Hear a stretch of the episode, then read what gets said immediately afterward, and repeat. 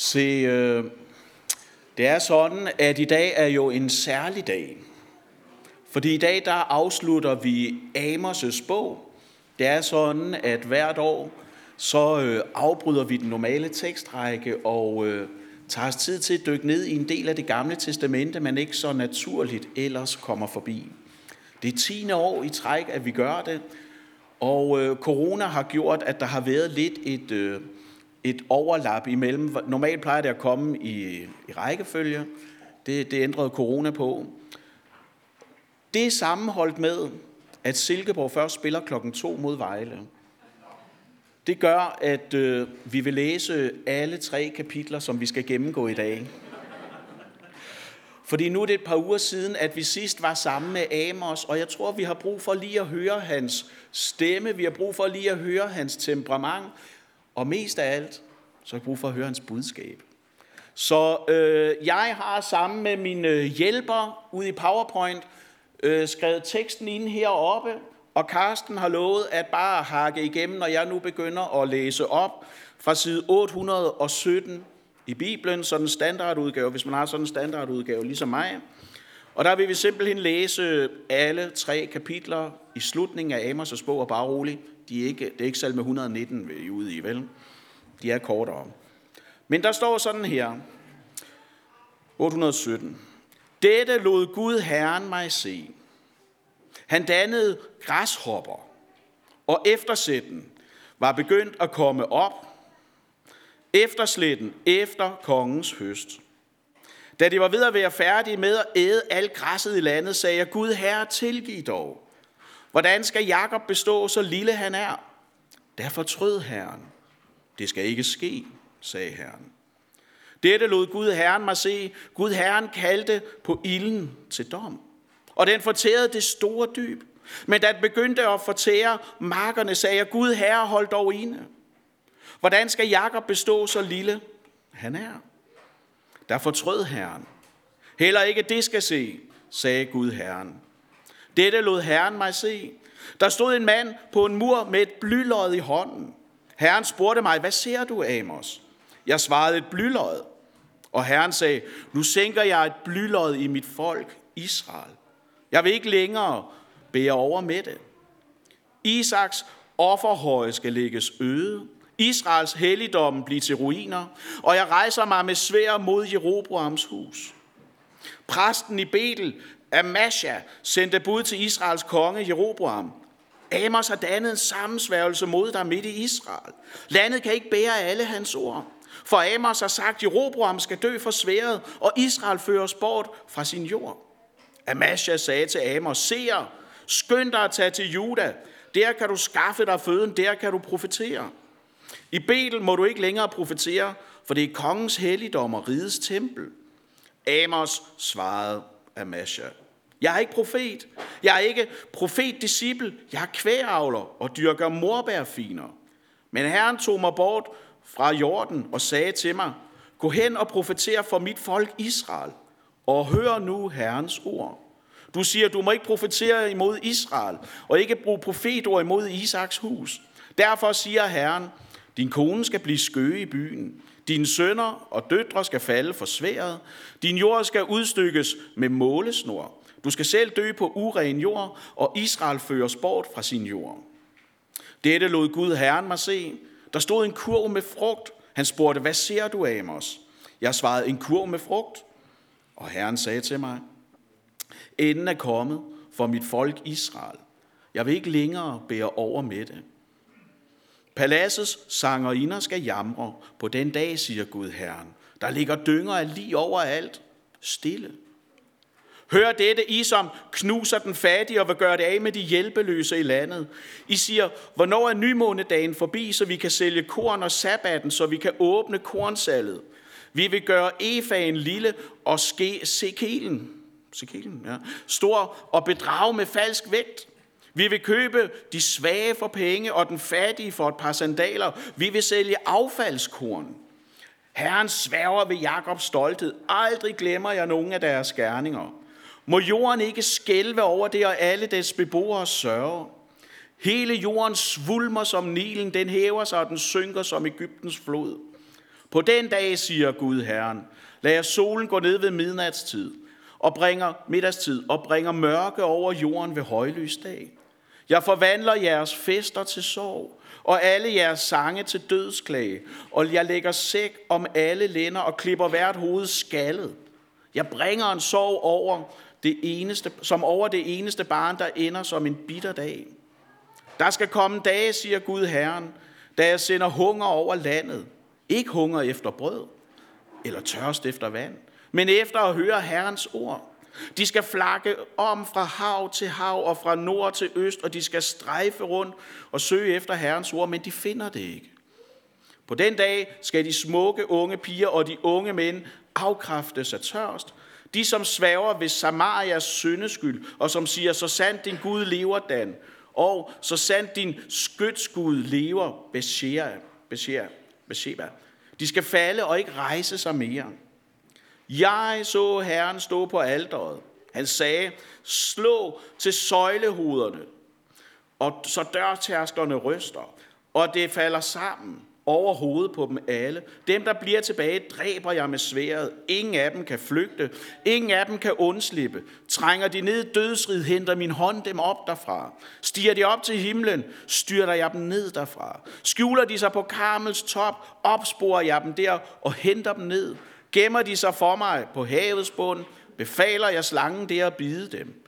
Går de i fangenskab foran deres fjender, befaler jeg sværet det at dræbe dem. Jeg retter mit blik mod dem til ulykke og ikke til lykke. Herren, herskars herre, som rører ved jorden, så den ryster, og alle dets beboere sørger, og hele jorden svulmer som Nilen, og synker som Ægyptens flod. Han, som bygger sin højsal i himlen og har grundfæstet sin velving på jorden. Han, som kalder på havets vand og øser det ud over jorden. Hans navn er Jave. Er I ikke for mig, israelitter, ligesom nubierne, siger Herren? Har jeg ikke ført israelitterne op fra Ægypten, filistrene fra Kaf, Kafnor og armerne fra Kir? Gud Herrens øjne hviler på det syndige rige. Jeg vil udslette det fra jordens overflade. Dog vil jeg ikke udslette Jakobs hus fuldstændigt, siger Herren. For se, jeg befaler, at Israels hus skal rystes blandt alle folkene, som man ryster en sigte, og ikke en sten slipper igennem. Alle syndere i mit folk skal dø for sværet. De, som siger, os når ulykken ikke, den rammer os ikke. På den dag rejser jeg Davids faldende hytte. Jeg tætner revnerne, rejser det, der er revet ned, og genopbygger den, som i fortidens dage så at de kan tage hele Edom i besiddelse, og alle de folk, som mit navn er nævnt over, siger Herren, og han vil gøre det. Der skal komme dage, siger Herren, da den, som pløjer, følger lige efter den, som høster. Den, som træder persen lige efter den, der sår. Bjergene drøber med most, alle højene driver af vede. Jeg vender mit folk, Israels skæbne, de skal genopbygge de forladte byer og bo i dem. De skal plante vingård og drikke vinen. De skal anlægge havet, haver og spise frugten. Jeg planter dem på deres jord, og de skal aldrig mere rykkes op fra den jord, jeg har givet dem, siger Herren, din Gud. Det er Guds ord. Amen. Lad os bede sammen. Kære Gud og far i himlen, nu beder jeg dig sådan om, at alle de ord, vi lige har læst, må resonere med vores liv at de må give genklang i vores liv til advarsel og til opbyggelse. Jesus, jeg beder dig om, at du må komme nu og få os i tale gennem din ånd. Og Jesus, du ser, at der kan være så mange ting, der lige nu på en eller anden måde forstyrrer os. Vores tanker og vores sind kan være så mange andre steder. Vi kan, vi, vi kan være alle mulige steder, men vi ønsker at være her, her sammen med dig. Så kom nu med din ånd og giv os din fred, så vi kan modtage det, som du vil give os i dag, Herre. Amen. Se, øh, nu ved jeg ikke, hvordan I som sidder her har det med vinter Hvor mange herinde har set noget vinter i år? Og det var alligevel overraskende mange, sådan ikke også?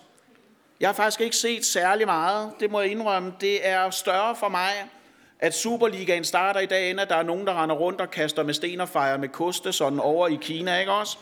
Og så så jeg et billede på de sociale medier, jeg egentlig synes indkapsler meget godt, hvorfor OL heller ikke rigtig har fået tag i mig sådan. Har I set det her? Har I set det her billede? Ja, ikke også? Det er lidt sjovt sådan. Fordi det er jo et billede, hvor man viser en løjpe, hvorpå man skal stå på ski. Og tæt på, så ser alt jo fint ud. Hvis man ser herop, så tænker man, nå, altså, okay, de her skorsten viser man nok ikke på tv, vel? Men det her, det ser da meget fint ud. Og det er sådan her, det ser ud i virkeligheden. Der er jo ikke meget vinter over det, vel? Det ser godt ud tæt på, men zoomer man bare en smule ud, så bliver billedet ændret totalt. Så ser man, hvor forlorent, hvor falsk og kunstigt det hele er. Den her løjpe, det er jo bare en tom kulisse. Og det er jo en understregning af, at det ydre, det kan snyde. Og når vi starter her i dag, hvor vi afslutter gennemgangen af Amos' bog, så er det jo fordi, at på mange måder, så synes jeg jo, hvis man skal opsummere Amos' bog i et billede, så kunne det fint være det her. Fordi tæt på, så så folkets hengivelse og gudstyrkelse fin ud. Men zoomer man ud, så ser man rådenskaben, så ser man det forstillede. At der ikke var bund i deres Guds relation. Det var en tom skal, en øde kulisse. Det var kunstigt, og det var uden indre liv. Og derfor, så er det jo, at Gud siger, at der, hvor der ikke er en forbindelse med mig, der sætter rådenskaben ind. Der er døden på vej. Og for at det ikke må ske for os, for at vi ikke bare skal være en tom kulisse, en tom skal, for at vi ikke skal ende der, hvor vi har fået Gud til fjende uden selv at opdage det, så er det jo, at vi staver os igennem den her bog for at se Gud med fornyet Guds frygt og taknemmelighed for det, som han har gjort i vores liv. Hvor han skænker os det, vi ikke selv kan skaffe. Og det starter med bøn. Men inden vi ser nærmere på bøn, så lad os lige opsummere, hvor det er, vi kommer fra. Fordi det er jo seks kapitler forud, og det er et par uger siden, vi var her sidst. Og det, vi har været sammen om indtil nu i gennemgang af Amos' bog, det er jo, at Gud har set deres synd, og han vil gøre op med den. Han vil kalde folket tilbage i en levende relation, inden det bliver for sent. Så Amos, han kommer fra Tekoa, og så går han til Betel. Det er sådan, at øh, indgangen til helligdom i Betel ser ud i dag sådan. Han kommer, og han forkynder dom og undergang. Han var en ulykkesprofet midt i deres nationale blomstring.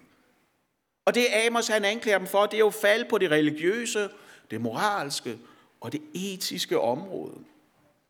Og vi har jo set, at man aldrig vinder en kamp imod Gud. Os, der elsker fodbold, og det er der jo nogen, der gør herinde sådan. Vi kan godt huske, at en gang for mange år siden, så var der den største sensation i dansk fodbold, da Brøndby mødte Skagen i pokalturneringen. Kan I godt huske det? Det var sjovt, fordi Brøndby tabte sådan, ikke også? Og det er jo det, pokalfodbold lever af, der er overraskelser. Men prøv at høre. Der er ikke nogen overraskelser i din kamp mod Gud, hvis du ikke er i ham. Hvis Gud er din fjende, så vinder du aldrig over ham.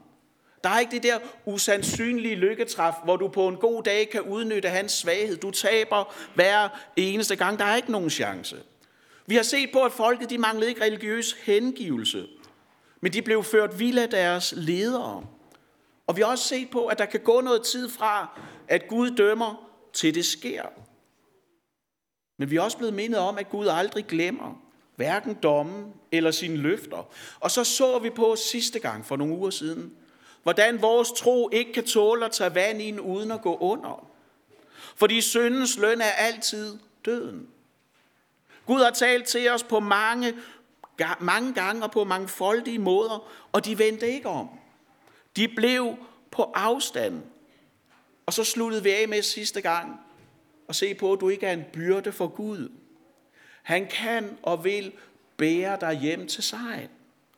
Og det er herfra, vi kommer, og det er nu, vi så skal vende vores opmærksomhed imod bøn og dens indvirkning på Gud. Fordi Amos, han fortsætter jo så i dagens tekst her med at fortælle om de syner, Gud har givet ham. Og det handler jo om dom over Israel. Der er domssyner her. Men der er jo noget underligt. For jeg ved ikke, om I lagde mærke til, at jeg ved godt, der var mange vers, der var mange ord lige før, da jeg læste op. Men de første to gange, at Amos han ser et syn og profeterer, så efterfølges det jo af, at han går i forbøn for folket. Og at Gud ændrer holdning, Gud ændrer plan på baggrund af den bøn. Så det vi får lov at se her, det er, hvad bøn gør. Det er bøns virkningshistorie, så at sige. Og det skal vi både have ned i øjenhøjde og hjertehøjde. Fordi Amos, han kender i modsætning til folket godt årsagen til Guds fred. Han ved godt, hvorfor Gud er vred. Men alligevel, så går han i forbøn for folket og beder om tilgivelse. Amos, der kommer ned fra sydriget, han har stadigvæk kærlighed til broderfolket. Og som en anden... Ja, jeg ved ikke. Skal jeg bare række hånden op, Karsten, eller hvad?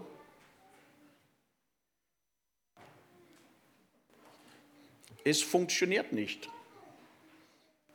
Sådan der. Men som en anden Moses, der går han ind i en bønskamp med Gud. Og så sker der det, som vi måske godt kan glemme i en hektisk hverdag. At Gud bevæger sig bøn. At den uforanderlige Gud ændrer planer på grund af et menneskes bøn. Og for mig har det jo været en kæmpe påmindelse om, at vi ikke må glemme at bede, men prioritere den. For nogle uger siden, der sad vi hernede, og vi stod magtesløse tilbage. Fordi vi stod foran, vi stod foran et bygningskøb, og vi tænkte, måske det er det, Gud har til os, efter at han ikke gav os AC Ilumsvej. Og så fik vi et afbud. Fem minutter før 12, så at sige. Vi stod magtesløse tilbage, og jeg tog ret træt af tingenes tilstand ned til Guds tjeneste. Jeg ved ikke, om I, hvordan I havde det, men jeg var virkelig træt af tingene den søndag. Og så fejrede vi gudstjeneste sammen, og dybest set er jeg ikke landet endnu, tror jeg, efter den gudstjeneste, vi havde. For der var simpelthen så mange af jer op den søndag at sige, nu må vi stå sammen i bøn. Og der blev arrangeret et spontant bedemøde. Og der var den her stemning af, at vi ved ikke, hvad vi skal gøre, men vores øjne er rettet imod dig, Gud. Og vi stod der sammen. Sammen der råbte vi til Gud om hjælp og vejledning, fordi bøn virker. Hvorfor er det, vi beder? Fordi Gud hører. Og vi lærte, eller måske bliver vi mindet om, at bøn knytter sammen. Bøn forener os. I gamle dage, da jeg var ung, der sang vi gennem alle Guds folk går et bånd af kærlighed, og det er rigtigt. Og noget af det bånd er knyttet af foldede hænder. Og jeg blev mindet om den her lignelse, som Jesus han fortæller i Lukas evangeliet kapitel 18 om den uretfærdige dommer. Den her enke, der opsøger ham igen og igen. Han vil ikke give enken ret, men til sidst så giver han sig efter et langt, vedvarende, udholdende, insisterende pres. Så hvad er det, vi skal gøre her nu? Hvor vi er blevet mindet om, at Gud hører bøn, at Gud kan ændre ting. Jeg tror, det Gud kalder os til nu, det er bøn. Og så er det svære for os, der lever i et højhastighedssamfund, at vente på ham. For det, der sker, når vi, når vi beder til Gud, det er jo, at vi udøser vores hjerter for Herren. Og det er vigtigt, det er vigtigt, at vi udøser vores hjerte til ham. Det er virkelig vigtigt, at vi får sagt alt det, vi har på hjerte til Gud. Men det Amos lærer os, det er, at vi også skal lytte. Vi skal også høre, hvad det er, Gud svarer os. David han synger jo i salme 37, vær stille for Herren. Vent på ham. Sådan at vi kan høre. Der er så meget larm i verden i dag. Der er så meget uro i vores indre, det kan være svært at være stille for Herren. Og noget af det, der går tabt, det er måske, at vi hører, hvad det er, han siger. Så vi overhører ham og hans vejledning. Og det tror jeg, vi har brug for.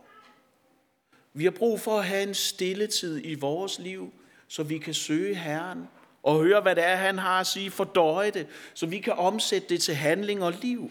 For bøn virker. I bønnen, der kan vi ikke ændre Guds overordnede vilje, som er at frelse os. Men som vi har set allerede 10 år tilbage, da vi startede med at gennemgå de her små profeter, der startede vi jo i hvilken bog? Kan I huske det? Kan I huske, hvad vi startede med? Tak, fordi I bakker mig op sådan her. Det er rigtig godt. Vi startede med Jonas' bog. Hvad? Var der nogen, der sagde det? Sagde du det, Sara? Ved du, du skal være frimodig. Vi er, du er blandt venner. Men det er rigtigt, vi startede med Jonas' bog. Og hvad er Jonas' bog? Det er en lang beretning om, at Gud hører bønnen. Jonas gik til folket, og de omvendte sig. Og Gud straffede dem ikke. Og nogle år senere kiggede vi så på Nahums bog, hvor det viste sig, at Gud 150 år senere måtte sende en profet til dem igen, fordi de havde glemt Gud. Og det blev en stærk påmindelse til os om ikke at leve i fortidens bekendelse. Vi skal ikke leve på nådens eftervarme, men dagligt søge Gud i tilbedelse og bekendelse. Men også et vidensbyrd om, at bøn virker. Amos, han bliver jo her en budbringer for det, som Gud vil give. Gud, han ønsker menneskers frelse, og det er derfor, han sender profeter. Nu kommer der en quiz til. Hvad er forskellen på Nordriget, som Amos profeterer for her, og så Sodoma og Gomorra? Hvad er forskellen?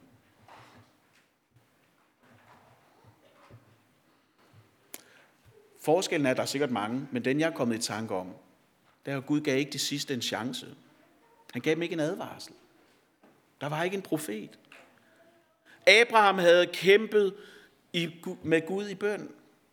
Start med, hvis der bare er 50 retfærdige, 40, 30 og end på 10. Og det var ikke nok. Gud lyttede. Gud blev forandret af Abrahams bøn, men der var ikke 10 retfærdige.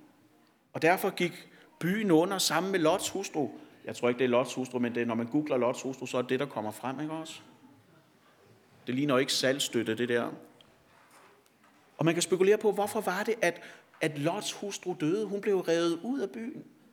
Hun var sådan set i sikkerhed. Hun blev ikke dræbt af den der ild fra Herren. Det var, fordi hun ikke lyttede til hans ord. Hun havde hørt ordet, du må ikke vende dig om.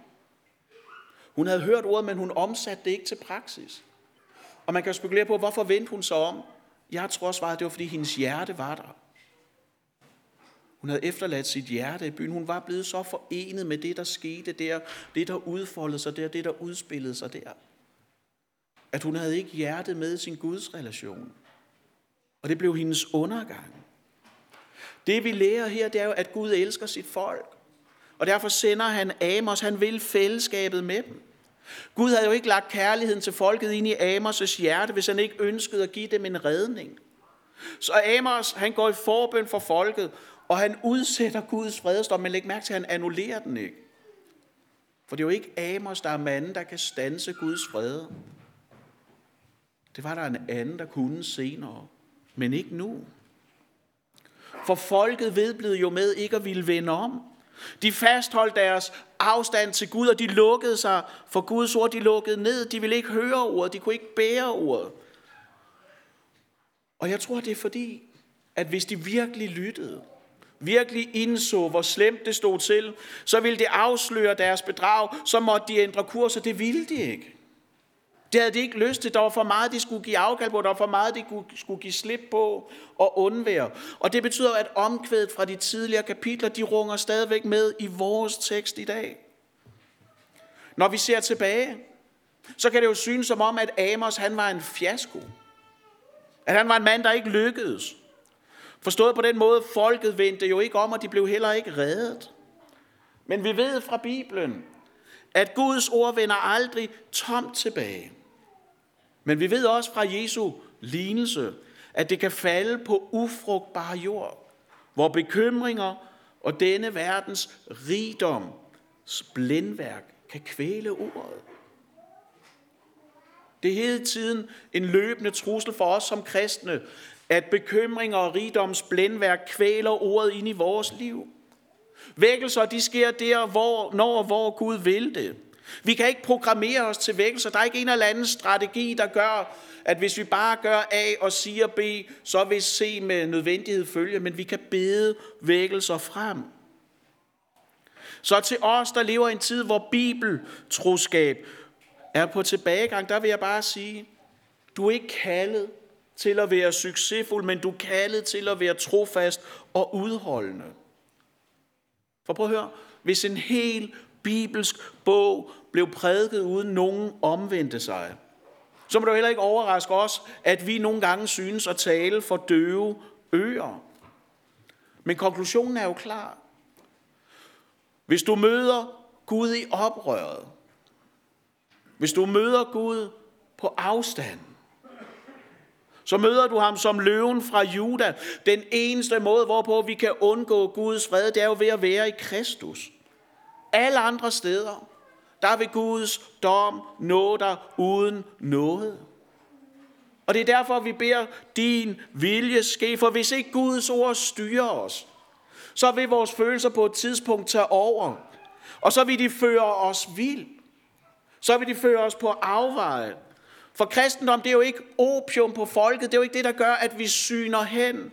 Men det er lugtesalt, der, lugtesalt, der gør, at vi vågner op og ser vores stilling over for Gud, og den uret, som er omkring os. Det er det første, vi skal have med os i dag. At bøn virker. Bare fordi der er en latenstid imellem, at vi beder, og Gud så svarer. Det betyder ikke, at han ikke har hørt. Det betyder ikke, at han ikke er i gang. Så lad os stå sammen i bøn. Udholdende og vedholdende. I forventning om, at ham, der har al magt, ikke er uberørt, når vi udøser hjertet for ham. Om ikke så længe, så er det jo fastetid. Og måske er det i år, at Gud kalder os til at give afkald på noget, så vi kan være stille for Herren. Fordi vi lige nu synes at stå foran det røde hav, som ikke har delt sig. Hvor vi bliver presset bagfra af sekularisering og værslighed og ugudelighed. Måske er det i år, vi skal stå sammen, være sammen og bede sammen. Jeg har ingen idé til, hvordan. Men altså, der er jo en stor kreativitet blandt jer. Men måske er det i år, at fastetiden på en særlig måde for os i KVS skal være en bedetid, hvor vi beder sammen. Og har du en idé, har du en idé til, hvordan vi kan gøre det, så skriv det inde på KVS fritid. Og del det med os andre, så vi kan stå sammen på knæ med foldede hænder. Det var det første, jeg gerne ville sige til jer. Det er også det længste. Der kommer lige noget mere sådan, ikke også? Fordi i kapitel 2, der sagde Gud jo det her stærke udtryk i Amos' bog, at han ville udrydde fra frugt til rod. Det synes jeg var et enormt stærkt billede. Stansede vi også for i den første gennemgang af de første to kapitler. Og så her i kapitel 8, der viser Amos, eller der viser Gud Amos en kurv med frugt. Og det vi ikke får helt med i den danske oversættelse, det er jo, at det her det er frugter, som, øh, som har set bedre dage, sådan, ikke også? Altså, overmoden er måske det, der kommer tættest på, altså, altså det er frugter, som man skralder med andre ord, sådan, ikke også? Og det er underligt nok, altså fordi, hvad ser du? Jeg ser en frugtkurv. Nå, okay, ja, tjek. Men det er virkelig et stærkt domsbudskab, ikke også? Fordi han ser hvordan folket de udnytter de svage og de fattige, og han dømmer det. Han raser imod det. Og derfor siger Gud, at folket det er som en plukket frugt. Fordi når vi frugt, plukker frugten, så dør det. Og det er i gang med at forrådne. Og sådan siger Gud, er det med folket. De er døde for Herren, og han vil ikke længere bære over med det. Frugten af folkets ulydighed, det var Guds dom, og det var ødelæggelse. Deres synd, det var jo en hjertefejl. Da deres hjerte holdt op med at slå i takt med Guds, der satte døden ind, og det havde langsomt men sikkert gennemsyret hele samfundet. De var endt et sted, hvor deres læbers lovprisning og hjertet ikke var forenet. Det var sådan lidt, Gud, du får tempeltjenesten, og så tager vi resten selv. De var marineret i hyggeleri, og Gud så det. Og efter de to første syner, der er Amos' forbøn stoppet. Blyløjet blev sænket i folket, og det viste sig, at håbet er forspildt. Nådetiden den er forbi, og forhærdelsen har indhyllet dem og gjort dem underligt døve over for Guds ord. De er blevet utilgængelige. Og det er jo et vedvarende problem for Guds folk, at i vores tid, der kan vi blive så fyldt af indtryk, stemninger og vilfarelser, at vi ikke hører Guds ord. Jesus siger jo i Johannes 10, forne kender mig. De kender min stemme. Men hyrdens stemme er jo i dag nemt overdøvet eller fortrængt. Fordi vi ikke kan skelne den fra alle andre autoriteter i vores liv. Og der er et åndeligt princip her, som stadigvæk gælder. Er du ikke i forbindelse med Guds nåde, så rådner din tro. Langsomt, men sikkert. Du kan ikke leve på troens eftervarme. Jesus siger, skal torsdag, skil fra mig kan I ikke, kan I ikke bære frugt.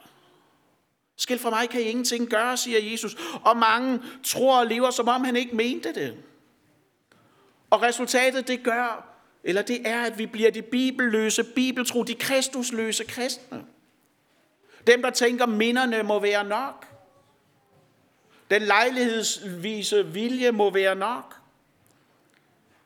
Som opretholder en from tempeltjeneste, som ikke går ned på entusiasme, religiøs entusiasme, men som ikke ejer og har livet. Jesus siger jo, det er ikke alle, der kalder mig herre, der skal gå ind i mit rige. Og det er jo advarslen til dig i dag. Gud vil ikke have din hjerteløse tilbedelse. Han vil, at du skal følge ham med et beslutsomt hjerte, så du er en helhjertet kristen. Hvad er vores svar på Guds nåde? Det er jo taknemmelighed og missional diakoni. Det er derfor, der her hos Amos og i resten af profetlitteraturen er et guddommeligt imperativ, der er et guddommeligt bydemåde. Og det er, hør Herrens ord. For hvis du ikke hører det ord, så dør troen. Så sker der det, som Amos taler om her i kapitel 8, at Guds ord er blevet væk. Overdøvet af tidsånden og forvansket til ukendelighed. Prøv at lægge mærke til, hvem er det, der prøver at lukke munden på Amos. Det er præsten. Og der ser vi jo udfoldet med al tydelighed, hvordan ser en ulv i forklæder ud. Hvordan er det, en ulv i forklæder opererer, og hvad bliver konsekvensen, når man lukker ned for Guds ord? Der var en mand, der var på indersiden af det religiøse system, og han endte med at føre folket vild, fordi det ikke ville høre Guds ord. Han afviste det. Han omtolkede det. Han ignorerede det. Og Gud viser ingen noget.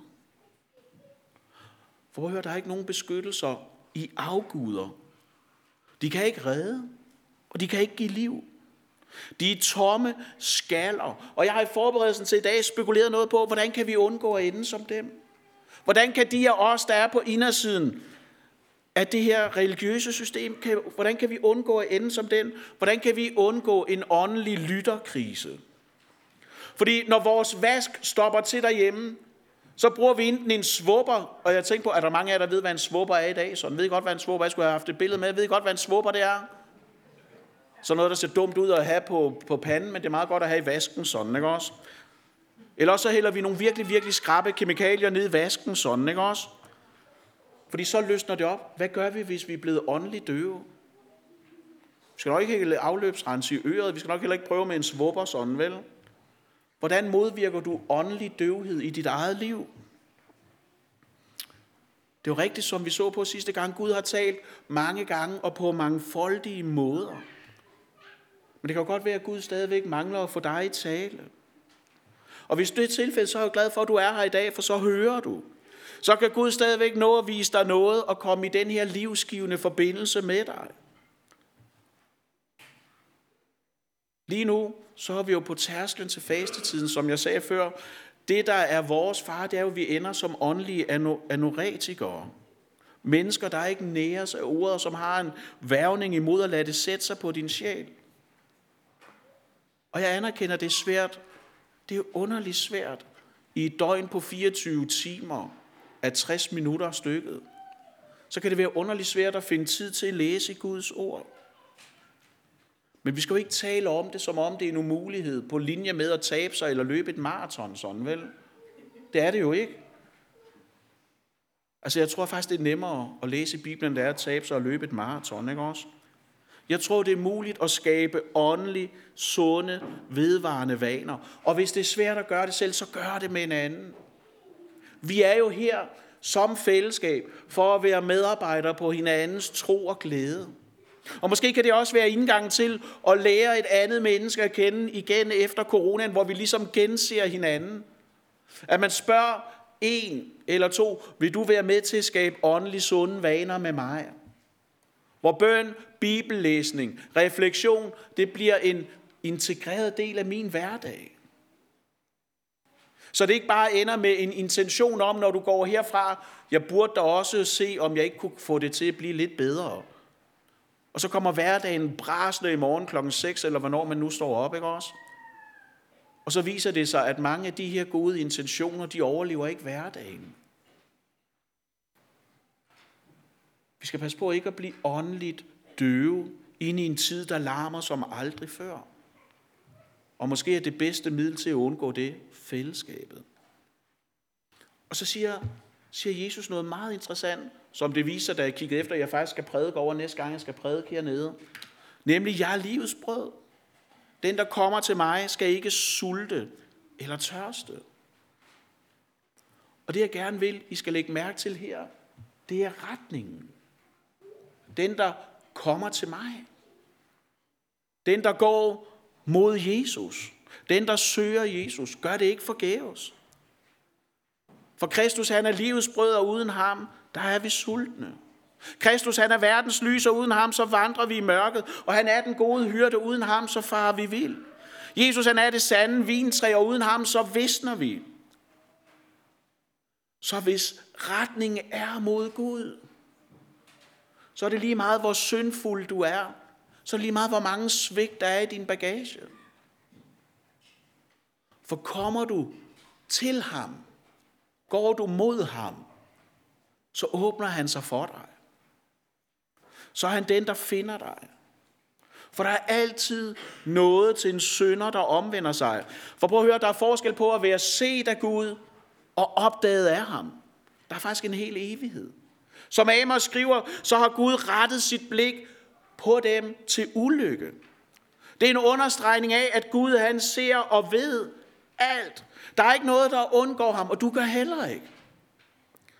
Og derfor taler Gud om dom som den dag, hvor solen går ned ved middagstid, og mørket kom. Herrens dag er mørke og ikke lys, sagde Amos om i 5.18. Når vi holder begravelse her i kirken, så gør vi det altid i lyset af det kommende. I forvisning om, at en dag, der vil Gud vende vores sorg til dans. Her siger Gud, at det er omvendt. Der vil han vende deres fest til sorg. For alle dem, hans navn ikke er nævnt over. For det er jo, hvad der venter dem, hvis navn Guds navn ikke er nævnt over. Så Amos han slutter sin bog af med at se frem mod den dag, hvor folk fra alle folkeslag går frelst ind i Guds rige. Og det er det sidste, vi skal se på, inden vi lander, og det gør vi meget snart. For det, jeg gerne vil slutte med, det var noget af det, jeg startede med at minde om, nemlig at løven fra Juda er lammet fra Bethlehem. Vores kristne håb, det eksisterer jo ikke i et vakuum.